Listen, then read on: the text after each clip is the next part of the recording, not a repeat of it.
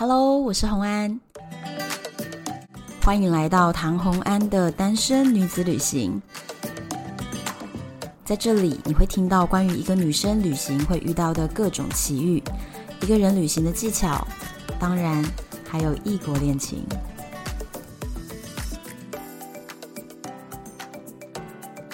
欢迎回到唐洪安介绍你 Netflix 好剧这个单元的下集。因为上一集呢，我们就是聊了4部，那其实接下来呢还有5部要在这一集分享给大家。还记得我们上次聊到哪里？就是有一部剧，有人推荐我说比《甄嬛传》《琅琊榜》好看，我们就从这里继续聊下去哦。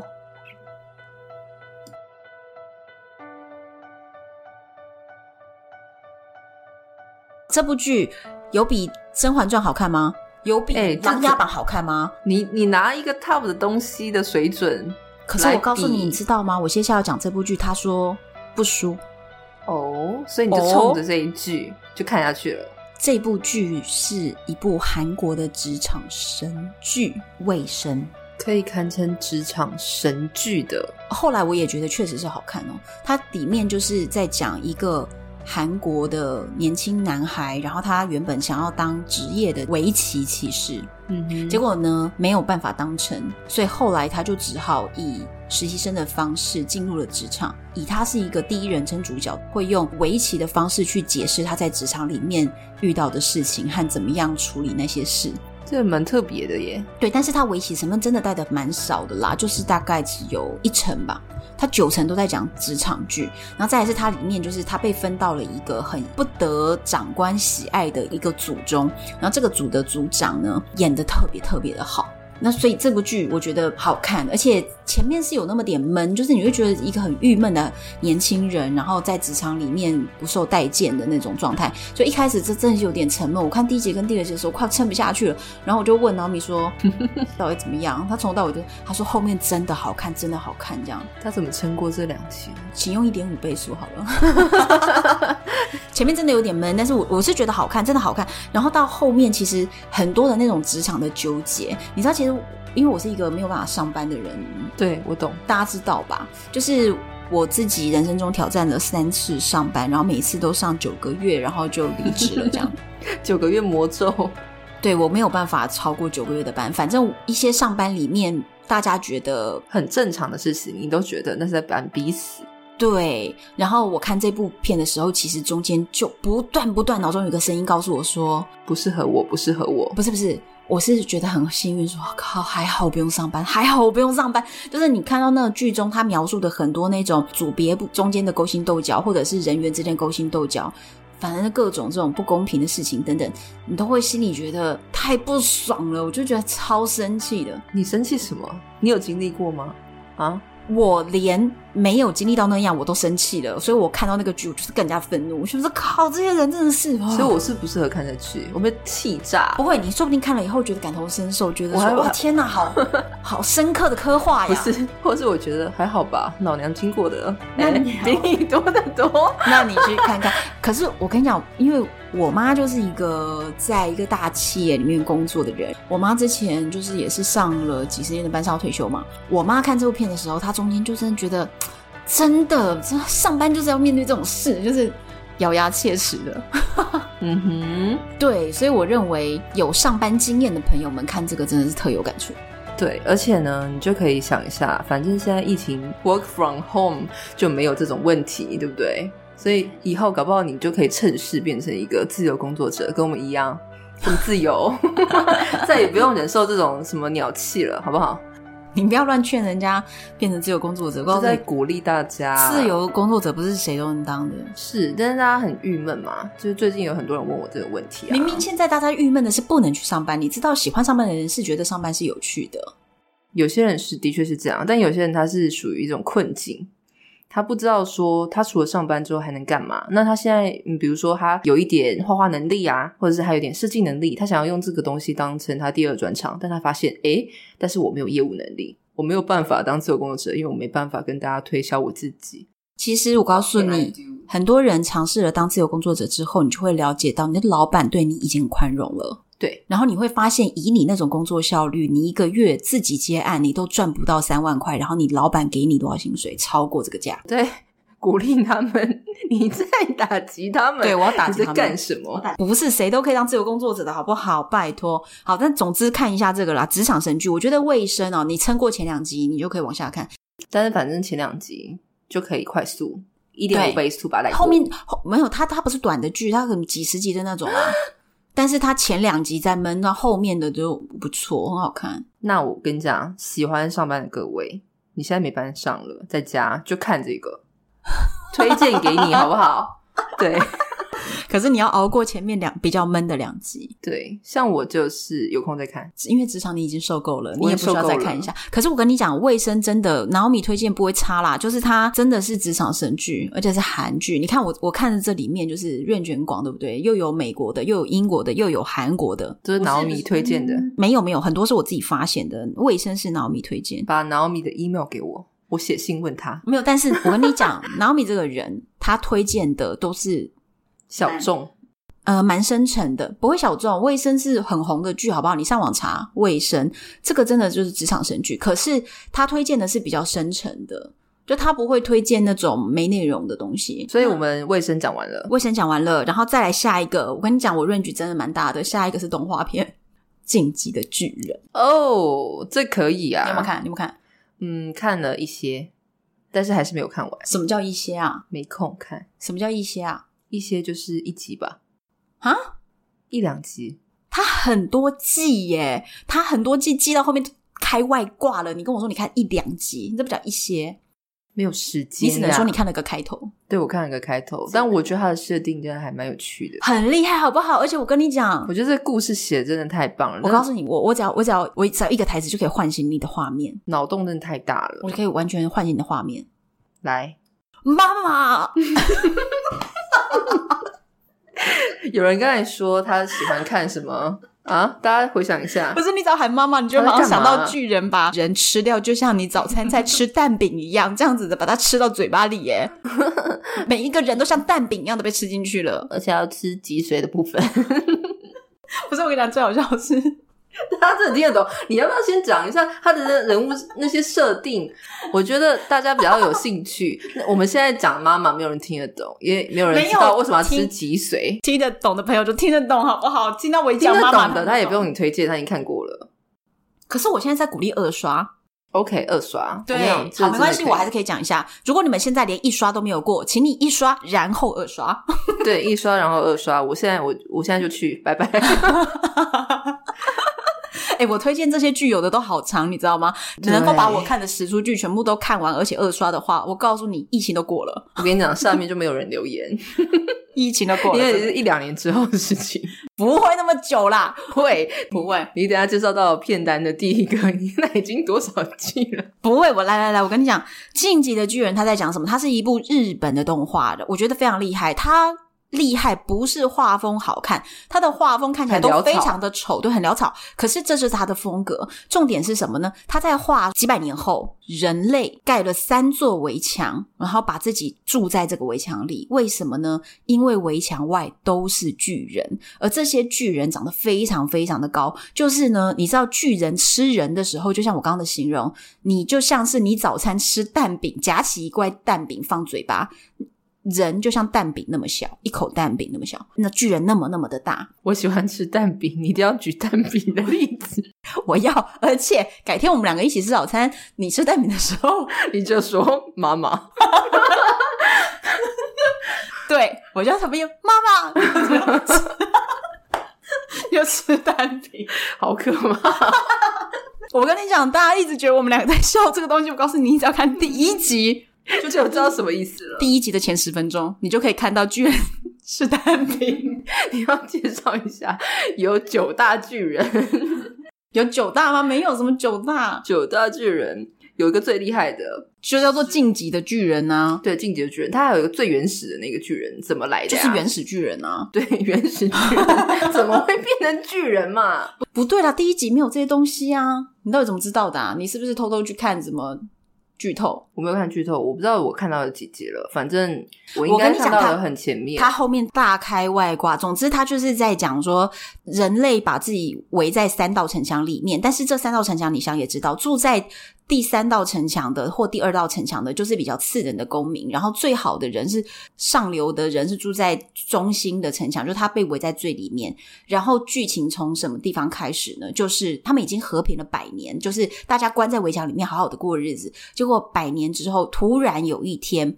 第三道城墙墙的上方探出了一个巨人的头，居然有一个这么大的超大型巨人，然后把城墙挖破了一个洞，然后进来吃人，然后大家就觉得不可思议，怎么会这样？从这里开展它的剧情，就渐渐的去发展和解释出来说为什么人类会被关在这里面呢？然后到底发生什么事情呢？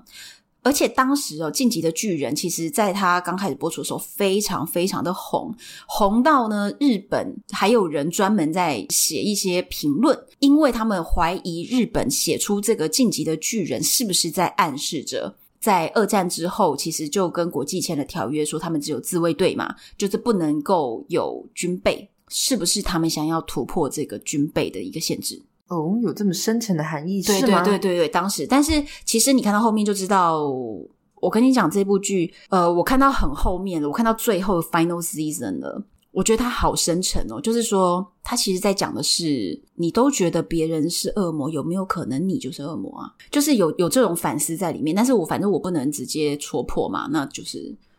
然后再来是它的设定又很新奇啊，然后在这很新奇耶，我觉得这个设定就完全想看。而且这些人类他们要怎么去打败巨人呢？他们还设计了一些喷射的一大堆钢索，反正就是人类加挂一些配备以后变成了蜘蛛人的概念然后可以在树上飞来飞去飞来飞去，然后如何杀巨人，然后巨人的弱点在他的后颈部，所以他们会把巨人杀掉。可是后来巨人又出现了超大型巨人，所以巨人越来越难打败，还要跟巨人弄战术啊什么的。那他们到 final season 的时候整个大开外挂到就是原本的主角们的年龄都已经不知道过去多少年了这样子，因为他们一直觉得敌人是巨人，后来发现敌人并不是巨人，居然它里面还有一些就是生活当中人性当中，对，生活的人性的成长的，然后自我怀疑的，然后还包含了一些政治的一些隐喻，很棒的一个作品啊，而且蛮有趣的耶。我跟你讲，他的心很大，野心很大感觉。日本人一向就野心很大呀，啊，我们经过了一二战，你还不知道他们野心很大吗？我原本是没有这种联想的，但是你刚刚一说了，哇，二战这个，我刚讲的时候哦，对，可这个东西大家的申论呢，不是我个人的幻想哦，是当下真的有非常非常多这样子的申论和讨论。所以如果你看了《进击的巨人》，你可以顺便把这些讨论网络上搜都搜得到文章，你会觉得相当有意思啊！所以这个作品不只是一个动画作品，不只是一个科幻的想象的，不是这样，它还包含了很多政治意涵在里面，包含人性的意涵，我觉得很有意思。真的很棒。现在很多动画片其实它的剧情都非常好。对，你知道它为什么值得二刷吗？因为它实在是剧情太冗长了，我告诉你，等到 final season 我都忘记前面演什么了，我只好会去重看所以你可以二刷也可以三刷。对对对，你可能会忘记，真的会忘记，因为剧情实在太大了，对，它整个设定太猎奇了，我觉得真的很适合我，啊，经典很适合我，今天回去就看进击的巨人不错，然后大家看了第1集之后，记得隔天早上吃早餐的时候要记得点蛋饼哦好，再来就是我最近非常着迷的，已经进入了，这是第几名了？这个是第5名啊，进击的巨人。再来，好，第4名，我真的觉得很好看，而且我本来想推荐我妈看，但是我发现她的 tempo 快到我妈可能看不懂。 How to Get Away from Murder， 谋杀入门课。我昨天恶补了一下。真的吗？因为我原本没有听过，我就去找了一下，看了一些，我觉得太适合我了。很好看吧？我觉得太适合我了，很好看。他是一个刑法课的老师，美国片，我希望我的老师就这样子教我。而且不是，我跟你讲，而且这个太有趣了吧，这个老师他是一个来自非洲的黑人他去演的，然后他演的非常棒，他还因此得到艾美奖，我觉得非常合适他演这个剧。我告诉你，他气场好强哦，对，就是一站出来非常霸气，这是个大女主啊，铁打的 Annalise Keating。他叫 Annalise Keating 这个老师，追这个剧然后还二刷的时候，我真的每天我的脑子里一直出现 Annalise Keating Annalise Keating Annalise Keating 就是他的名字，因为他剧中的同学们什么的总是在讨论这个老师的名字，所以他的名字会不断的在剧中出现，就像洗脑一般的 Annalise Keating。对，我就讲一下他整个故事的设定，我觉得但我只是恶补了一下，但我没有看完。你想想看，我可以补充，我补充就是说他是一个像是刑法课的老师，那他上课的方式非常特别，他上课就是会拿他真实在处理的案件让学生去帮他完成就对了，就是助理嘛，就是学生就可以直接参与到这个案件里面来，然后他会去讲一下哦，这个案件有哪一些关系人的人物设定，然后角色是什么，然后他就是会去分析一下，然后他现在搜集到的资料是这样，那让大家各凭本事嘛，去找一下资料等等的，然后就可以。不是被你这样讲到底好看点哪里？因为我就没有看很深入啊。来，你讲。因为你这样讲，就是很多的这种剧，就是老师带学生的剧，一定是让学生参与在其中嘛，所以这个设定有点基本。我跟你讲这部剧好看在哪里，我直接往下讲。就是呢，它好看的点，第一，它是牵涉到美国刑法跟很多很多的官司，各种不同的案例。那他这些案例当然是假的啦，并不是真实案例，但是他在这些案例里面，我觉得他非常清楚的，算是我看过的剧里面最清楚的揭露到美国的司法是如何的乱七八糟不公正，真的很不公正，就是很乱来、就是说你其实有钱，啥鬼都可以把你弄成，不只是钱，各种威胁、各种威胁，各种台面下，各种伸黑手，然后你看完之后你会觉得他不是杜撰，我觉得它其实就是揭露了美国司法底下的那些乱七八糟的面目。但我不觉得就只有美国。那当然，但是它揭露的是美国。然后再来是它里面呢 Annalise Keating 是一个黑人，然后他在里面的装扮是戴假发，就是他其实很直接的在这个角色的塑造上面，就他是一个美国的 fashion 的社会地位很高的赚很多钱的一位黑人，他的头发原本是那种你知道肯亚那边的那种黑人是头发卷卷的，卷到像一粒米一样会缩在你头上的那种，就是伸不直的那种头发，可是他呢就会戴假发，他的假发就变化万千，然后他化起妆来非常好看。但是他在这剧里面为了要呈现他在学生面前是有自己，或者是上法庭的时候他是那种非常非常厉害的一位黑人的成功的知名人士，很光鲜亮丽的外表，和他私底下他自己的人生遇到了一些坎和一团糟的部分，非常非常负面，人生生命中的黑洞，这些时候他就会呈现是拿掉了假发，然后完全素颜入境的那种，光芒都没了，他的真实的一面，真实面貌。我觉得这个演员怎么这么敢，真没有包袱，我只能这么讲。他们的剧情当中是除了老师带着学生去接触的案件以外，学生自己又卷入了一些莫名其妙的案件当中，然后老师为了保护学生，然后老师也被卷入了这个案件之中。这个剧一言以蔽之，常常会有个桥段叫做为了他好，所以我们不要告诉他哦。所以各种的谎言和隐瞒，所以同一个案件你知道为了谁，比如说 A 跟 B 决定不要告诉 CDEF， 那所以呢 A 跟 B 就有一个版本，结果 C 不小心知道，他们就告诉 C 一个版本，然后 C 所知道这个版本以后 ABC 之后又发现 D 知道了，他们告诉 D 又是下一个版本，所以明明只有一个案件可能有5个版本，太难了，太复杂了，我跟你讲，人性的问题，对，就是永远有说不完的谎。我觉得这个剧情的编剧是逻辑特别好，就是永远有说不完的谎，你知道吗？那个，但是每一个好像又有点，每一个都有它的逻辑，和都有它足以隐瞒那个该被隐瞒的人他们不愿意讲的点。同一件事情有这么多剧本，如果你脑子不是太清楚的话，你真的看到后面你会有点觉得哈，刚刚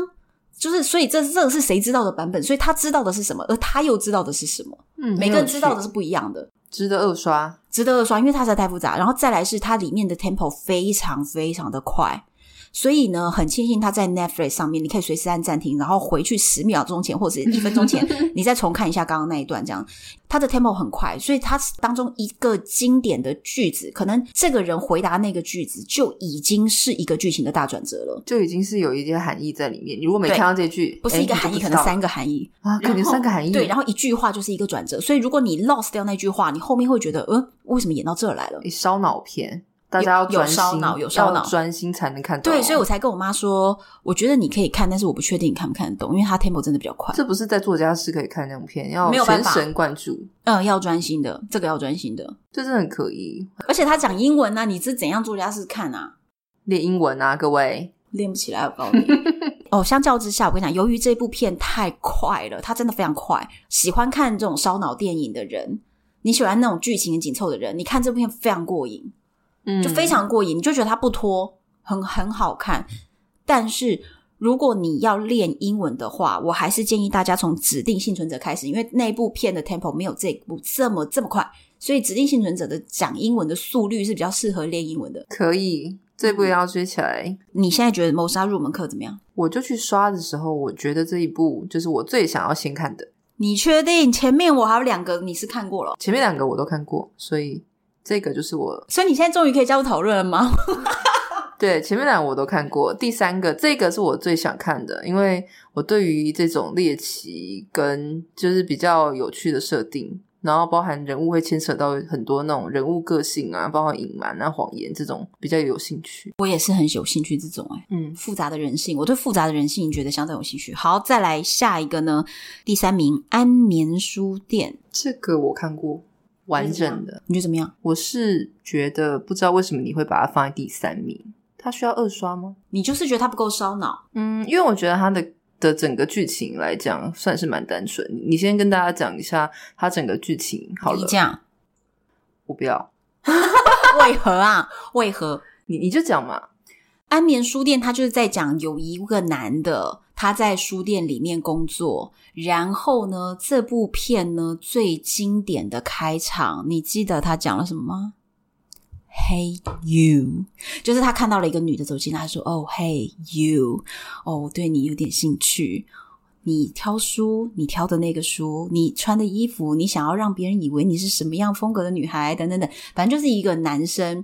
他内心有很多 OS。 对，讲白了就是他是个心理变态，他在剧中就是喜欢上了一个女生，然后他就是那种恐怖情人，一直想办法追踪那个女生，然后偷拿她的手机，然后登入她账号，假装偶遇，对，然后去探究他喜欢什么。其实就是那种疯狂情人，他喜欢一个人就会像个变态一样，他其实简单讲是一个变态的追求者的故事，偷窥你，然后在中间还为了想要把他从一个很不好的前男友身边弄走，所以还把别人给杀了什么的，他甚至去杀人，然后好闺蜜也把他给杀了。可是我觉得这部片是蛮好看的原因是他虽然演一个变态但看起来不讨厌嘛，因为他这部片其实是一个爱情变态片，所以你并不觉得他是一个恐怖片，他不恐怖，他不是恐怖，他应该就是心理变态。但是他心理变态当中，你又觉得他当一个正常人的时候他又很正常，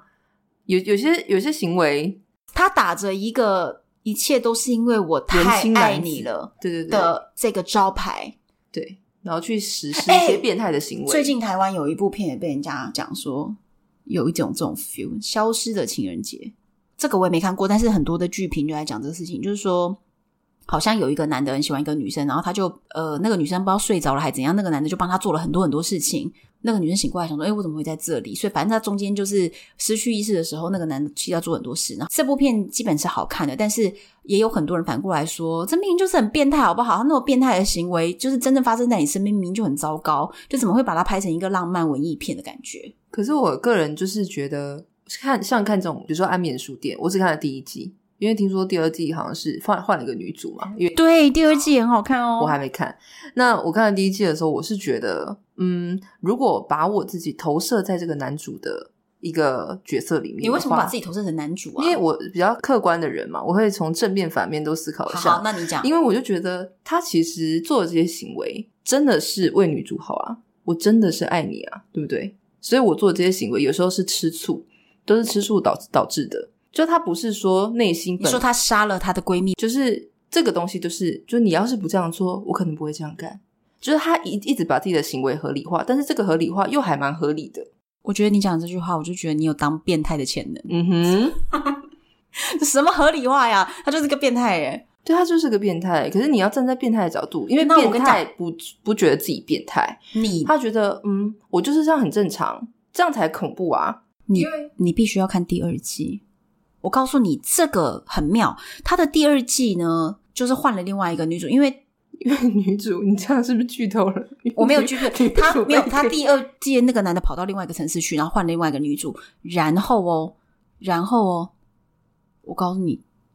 他遇到了对手，这很好看，我觉得他算是难得第二季的完全突破，第一季里面你会觉得第一季都已经拍得这么好看，他第二季会不会就是不怎么样，就没有，他第二季完全再提升一个 level 的那种片，就是男的选角选的蛮好的，因为他看起来就是那种白白的嘛，不怎么讨厌的，就是不讨厌但也不是特别帅，但是你中间还是有些人性的问题可以讨论，比如说你会发现他会这么对女主做一些行为是因为他真的很彻底的观察这个人，但是你知道人总会有一些隐私，他有一些小奸小恶，他不想被别人发现，但是呢他就是变态到我因为太爱你了，所以我把你的所有小奸小恶什么行为我全部都看透了呢，我就想帮你铲除这些人，对不对？我想帮你做一些事情然后去掩盖，让你变成一个真正我心中完美的人嘛。对，这样的角度的话我觉得对，因为那些女主真的有些行为也是蛮糟糕的，比如什么，就是第一个傻白甜嘛，她长得很美，她就是有那种虚荣心，是不是？她很虚荣，对对对，就是想要跟那种高大上啊有钱人啊，她很想攀白富美啦，所以我就觉得这种心态。那我跟你讲你一定要看到第二季，我告诉你他第二季他棋逢对手了，这个男主角棋逢对手哦，那就是值得一看。对，但是他有一些部分确实我觉得比较拖，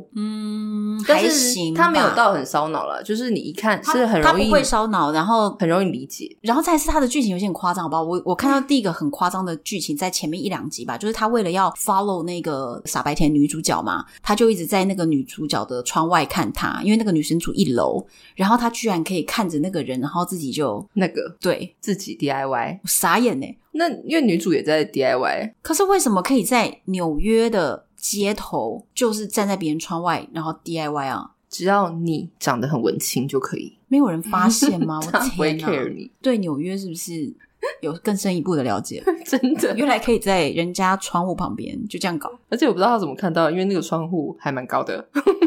搞不懂怎么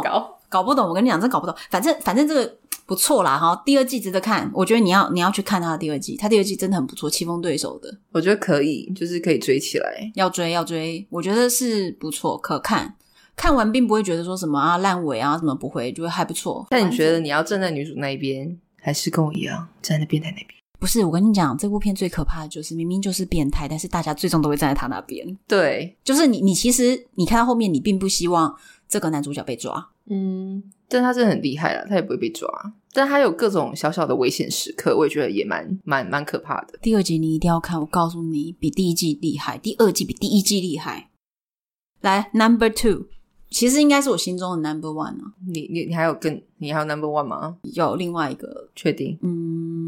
我觉得这个不是 No.1 吗？好，这个我就给他 No.1 嘛，因为另外那个我就是不知道该把它插在第几名。那你就先讲出来。没有，我现在讲，我现在心中 No.1 就是西班牙神剧纸房子，这很红欸。当然啊，我里面讲哪个不红，我就跟你说二刷嘛，我知道你们都看过，再刷一遍好不好？我跟你讲纸房子超好看，你知道为什么吗？它的设定是这样子的，它设定就是呢，有一个 professor， 就是一个教授，找了一大堆亡命之徒，就是比如说你是抢银行，你现在已经被通缉了啊什么的，找了一堆亡命之徒，各有专长，组合了一群人。这个 professor 他的脑子特别特别好，他们要去抢西班牙造币局，就是制造钱币的那个工厂，他们要直接进去里面以后，直接用造币局的机器印钞票，然后把他们自己印好的钞票搬走。抢银行，他这个比抢银行厉害了，那是我自己印的，所以我自己印的我把它拿走，那就是真钞对啊，然后再来是所有的号码不在政府的控管下，对，他打着一个旗帜是什么？政府在每一次经济有什么问题的时候，政府就一直乱印钞票，政府印钞票就没有问题了，那我来印钞票难道有问题吗？我不过就是先占据了你的空间，要了一点时间，然后我印了一些钞票嘛，没差别，都是钞票。然后它里面背后的精神其实是一种反政府的比较自由的一种精神。你是不是对于这种政治的历史剧特别有？这个不是历史剧，这个是想象剧啊。对啊，想象，我说有政治因素的这种剧你就特别喜欢？没有啊，前10部有蛮多部都是。安眠书店没有啦。对啊，卫生是职场啊，后翼骑兵是棋啊，还好吧。我有特别偏爱政治吗？没有。感觉特别深沉，有些是军事片，可是我跟你讲，就是我喜欢的都是比较像王冠也是、内涵含金量高的片嘛。我就说了，我就是不是喜欢那种很单纯的片啊，剧轴太简单的我就觉得没有那么好看。我喜欢看比较难一点的内容，比较复杂一点的，层次多一点的，面向多一点的，对，我喜欢这种片嘛。所以我今天推荐的是二刷片哦，真的是要二刷，而且要看完这些不容易耶。有一些剧是好看的，但是看完一遍你觉得没有必要二刷，你就觉得看完差不多了。那如果是这样子的片，我今天就没有推荐，不代表它不好，但是就是你觉得看一遍你知道了剧情就够了。对，所以听到这边的话，就是那些想要欢乐的人应该都已经走光了他只想要就是我做家事的时候可以看的10大片全部都已经走光，听到第一部已经走光。因为我跟你讲，要二刷还要有一个条件，就是你的剧必须拍得够细节，你知道吗？没有细节你不会想看第二遍欸。对对，有一些东西是有一些细节，有一些眼神，然后你可能已经知道了整个剧情之后，你再回头来看第二遍的时候，你发现哦，他原本前面这个表情其实是个梗，还有别种感想，你会看二刷的时候你会有更深一层的体认，你会觉得啊，原来在这么前面的时候主角其实就已经展露出了一些态度了，那种东西就是二刷你们看到不一样内容嘛。嗯，很简单的剧情或那个剧情主轴线很少的，比如说1条线2条线的这种，你就没有二刷的必要啊，你就大概知道它的那个梗。或者是有一些剧是那种比如说翻转结局的，可是它的精彩点就在它的翻转结局，所以如果你已经看过它就是翻转过了，你已经知道它翻转在这。 Inception 呢？ Inception 有啊， Inception 是刷了10遍吧，我好喜欢看哦。Inception 叫做就是很多重梦境的那个，对对对，就那个，为什么名字突然给想不起来了？对， Inception 我觉得非常好看，非常好看，就是你就是要有一些细节啊，复杂度啊这样。等一下我们先讲纸房子啊，然后纸房子里面它就是由于一切建立在 Professor 他非常厉害的缜密的有逻辑的一个强的计划。他的计划呢，就是他在政府采取任何动作之前呢，他就已经知道下一步是什么，然后已经都训练好大家。所以他们其实一开始在网罗了这些亡命之徒的时候，他们是在偏远的古堡里面，在那边集中训练，不知道半年还多久欸，必须要。对，然后甚至连比如说如果有人中弹了，大家怎么动手术，他们都有上课欸，怎么取出子弹，非常专业，我最喜欢这样子了。这片好看。对，那你看到哪里了？看到我有点忘记了。你就是要重看了呀。我就是要重看，不然你根本就不知道。因为它的整个很缜密，所以我真的是那种记不起细节的人。然后再来是它里面呢，我告诉你，这种剧情里面呢，就是要有不同的人，很多不同的性格，那他们的性格都好鲜明。再来是由于它是西班牙神剧嘛，所以它里面大家讲西班牙文，哇，好性感哦真的真的受不了。他们因为是抢银行的亡命之徒，就说我们大家从头到尾都不需要知道别人真正的名字，我们只要知道别人的外号，我们用什么来取外号，就用城市的名称。所以它里面的主角呢，除了 Professor 就叫做 Professor 以外，其他第一位女主角叫做 Tokyo 东京，然后还有一个叫什么 Berlin 柏林，然后还有一个叫 Rio 就是一个拉丁美洲的阳光男孩。为什么你讲到 Rio 的时候你的笑这么诡异呢？大家虽然没办法看到但是我用口述的把它说出来。他讲到 Rio 就是一个阳光男孩的时候，他的表情，他叫 Rio 真的很棒欸，他的声音就是那种嘴角上扬的那种。可是因为没有办法， Rio 比较像男生的名字，他总不能叫 Havana 吧Havana 是女生的名字啊。可以啊， Havana OK 啊，可是 Havana 感觉比较女生啊，感觉要有一个拉丁裔女生才会叫 Havana 啊。谁叫 Morocco 没有人叫 Morocco 反正就是各个。最喜欢的角色，你觉得他的性格各方面，你最喜欢的角色是哪一个？我觉得每个都好有特色欸，我没有特别觉得喜欢哪个角色，就这里面没有人可以让我成为 fans， 就是我不太会因为那个剧就成为了谁的 fans， 但是觉得里面的设定都很棒。我觉得每个角色都好棒，所以我并没有特别就是喜欢哪个角色。可是哦，我要讲一个真话，就是说在网络上的讨论，很多人是讨厌 Tokyo 的，因为 Tokyo 其实是一个比较火爆型的女子，她绝对是火象星座，我怀疑她可能是射手座或者射手，她可能射手座，因为她就是那种当下一个不爽哦，拿起枪来啪扫射，然后那种人欸，一个长得漂亮的女生，可是是这样子的。然后小辣椒，然后再是她很热爱自由，所以她第二季的开展就是因为他不愿意再继续跟 Rio 2个人在岛上过着2人生活，他觉得就是日子很没劲儿，没意思，无聊了，所以他就想出去，就导致 Rio 被抓走，然后大家就重新再集合，然后一起再抢另外一个好像是国家金库，然后才产生了第二季。很多人都说 Tokyo 的个性很雷，可是我觉得这种剧情，我跟你讲，这种剧情就一定要有失控的地方啊。他如果都没有失控，都好好的，那你要什么看点呢？对吧？我跟你讲，它里面还有各种失控，比如说就爱上了他们挟持的人质，然后直接跟人质在金库里打炮什么东西的，一定要的啊，一定要有这种剧情，各种荒唐，各种荒唐。而且我还看了这些之后，我就去搜了一下各国史上精彩的抢银行案。你还搜这个？怎么抢？你还搜这个？好好，然后我觉得这个非常精彩，你会去看，有些人就是专门搜集，有些 YouTuber 就专门去做这种案件的说明。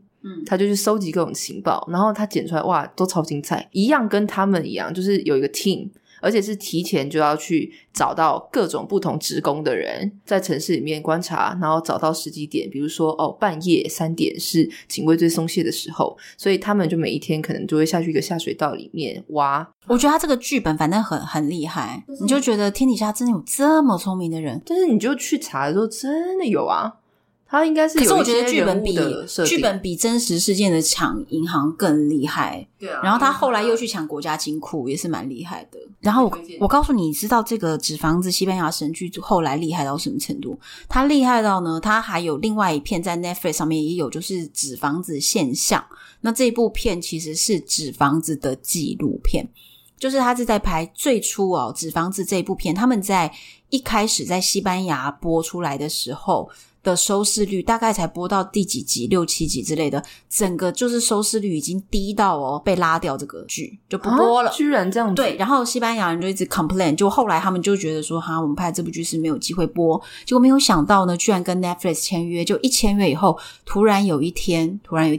所有的演员都发现自己的 IG 上面啪啪啪啪啪爆出了一大堆的那种 follower， 就才发现原来是他们在 Netflix 上面爆火，大翻身了。对，就大翻身了。片我觉得如果你看完了《纸房子》整个剧，然后你再去看这个纪录片，你也会觉得很棒，因为到后面其实在欧洲是掀起一波风潮因为他们在里面抢银行的时候做了一个很特殊的打扮，就是全身穿红色衣服，对对对，然后戴着那个达利面具。嗯，对。那后来其实在国外的很多政治抗议里面，他们认为说这样的一个角色其实是代表着对政府的反动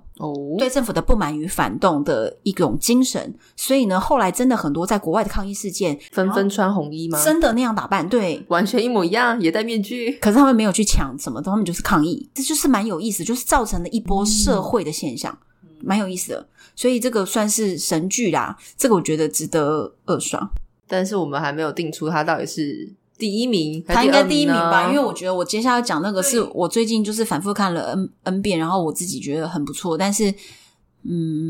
我觉得大家接受度不会很高。那你还要讲吗？我可以讲啊，我等一下花一集讲。哦好，那就下集再续好了。好好，之后我再跟大家讲一个最近我特别特别喜欢的，我一定要特别跟大家推荐这个剧，然后不只是他的剧，还有包含他的原著，下集再说哦。好，希望你今天喜欢我推荐的10部就是 Netflix 里面值得二刷的神剧，如果你们已经看过或是还没看过，都欢迎留言跟我分享你们的想法哦，敬请期待下一集，我是洪安，拜拜。